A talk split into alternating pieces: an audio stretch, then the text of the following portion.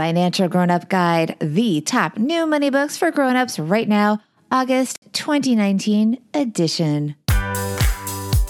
You're listening to Financial Grown Up with me, certified financial planner Bobbi Rebell, author of How to Be a Financial Grown Up. And you know what? Being a grown up is really hard, especially when it comes to money. But it's okay. We're going to get there together. We got this.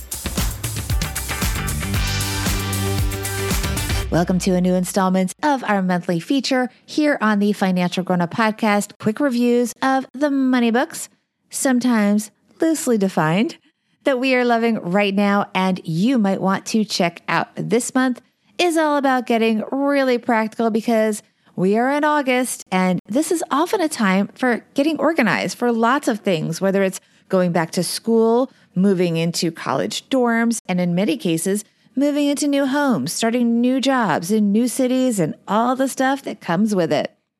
The books we are going to discuss in this episode are The Startup Squad by Brian Weisfeld and Nicole Kear, Grown and Flown How to Support Your Teen, Stay Close as a Family, and Raise Independent Adults, which is by Mary Dell Harrington and Lisa Heffernan. And then finally, the essential first time homebuyers book, How to Buy a House, Get a Mortgage, and Close a Real Estate Deal by the editors of Realtor.com, including our financial grown up guest, Judy Dutton. These are recommendations, so I'm going to focus on why I was drawn to these books and what I got out of them. And full disclosure, we do focus on books written by authors that appear on the Financial Grown Up podcast because if we're being honest, when I love a book, I want to know more and I want to share that with you guys. So we do tend to reach out and try to get these authors on, and it makes kind of a virtuous little circle here. We will include links to the author episodes in the show notes, which are always at bobbirebell.com forward slash financial grown up podcast. Let's get to it.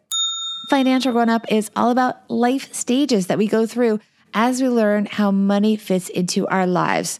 So, the first book I want to discuss is the one that focuses on the elementary and middle school years. It is called The Startup Squad, and it is officially aimed at kids but I'm going to tell you, it hits on themes and lessons that many adults, even those already in business, will truly benefit from. Here's what I liked about the Startup Squad. Don't be fooled by the illustration on the cover or the fact that this is about a lemonade stand business. This is a sophisticated book disguised as a kid's book. The book covers a lot of actual business territory. They get into extreme detail. For example, the cost of ingredients, pricing strategy and profit margin, organization and planning ahead, design and branding, the importance of selecting the right location to attract target customers, and of course, how to figure out who your target customers are in the first place. The book addresses the more human issues associated with a business, including dealing with imposter syndrome, competition, and interpersonal relationships among team members. Who's this book for? So, The Startup Squad is, of course, great for kids, but I strongly recommend it for aspiring entrepreneurs and, frankly, entrepreneurs at all levels of the game. It covers all the bases. I also recommend that parents read it and then discuss it with their kids. Investors will also benefit because they can learn more about how to identify a business that is setting itself up for success and the skill sets to look for in founders. There are also so many layered nuances to this book that it really creates a framework for understanding exactly what goes into a successful startup. I loved this book, and I'm thrilled that it is the first in a series. So look for more. Book number two, moving on to the next stage in life, the teenage years. Here we have Grown and Flown How to Support Your Teen, Stay Close as a Family, and Raise Independent Adults. The book is by Mary Dell Harrington, who has already been on the podcast, and by Lisa Heffernan, who will be on an upcoming episode. So make sure that you're subscribed to hear that. They are the founders of the number one website for parents of teens and young adults. People magazine named these ladies two of 25 women changing the world. Here's what I liked about Grown and Flown. While there are endless resources for new parents going through maybe elementary school, The information overload thins out substantially as kids get older. But in this age of extended childhood and delayed adulthood, we all need more guidance. Number two, while the authors have a lot of great advice, the book's heart and depth comes from its broad sourcing of contributors. Both experts chime in, but also everyday parents from their vast network of followers in, for example, their massive Facebook group.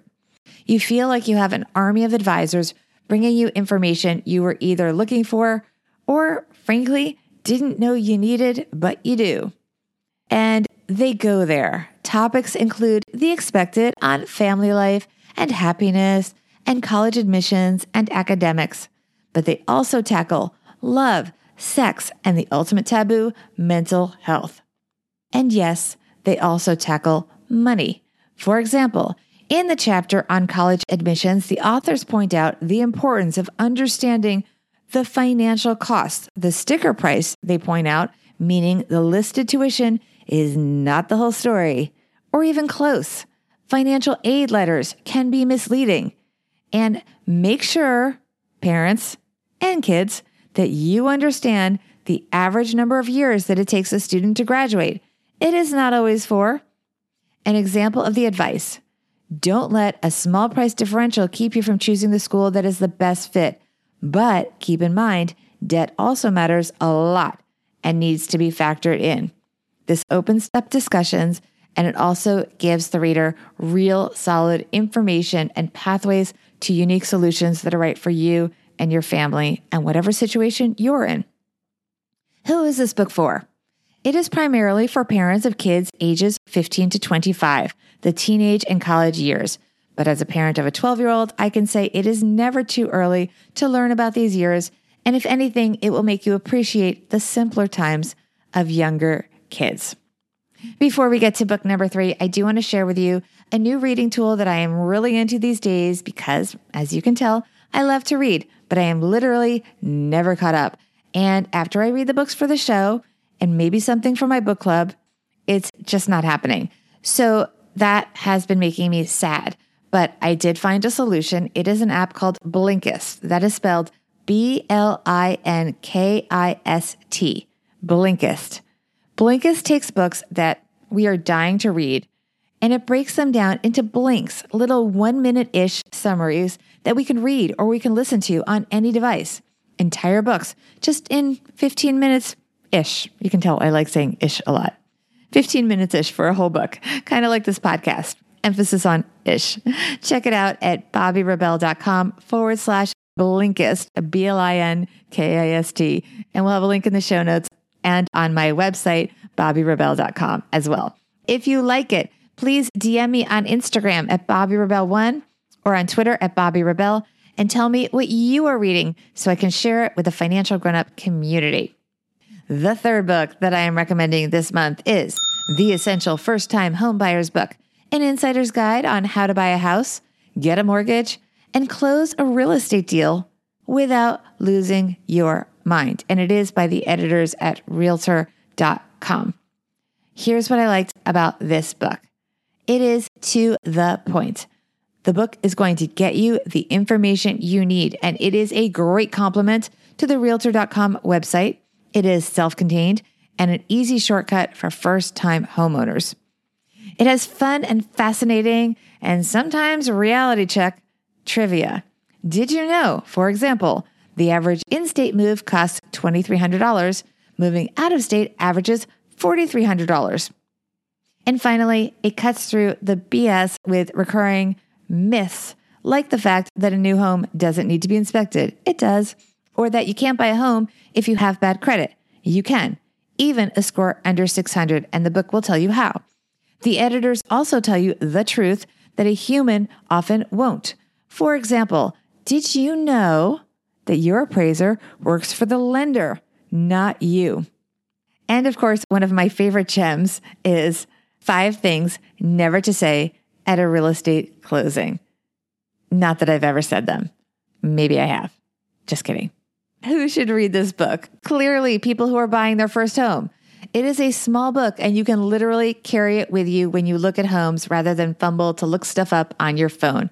But also, current homeowners can benefit, as can renters, because in the end, every time we decide to rent or to stay in our current home that we may own or rent, that is a decision made that should be done in comparison to the benefits or drawbacks for us in our unique situations of owning a home.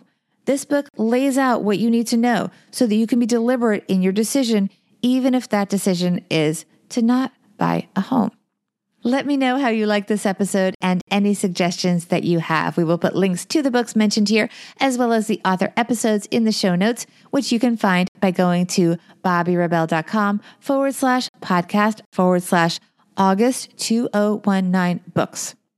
And you can also just go to my website and use the search bar to find any show notes for any of the podcast episodes that you may want to know more information about.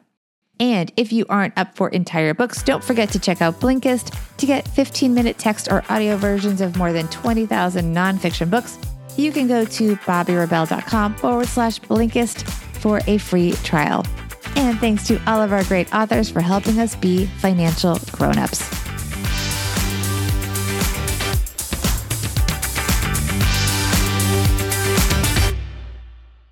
Financial Grown Up with Bobbi Rebell is edited and produced by Steve Stewart and is a BRK Media production.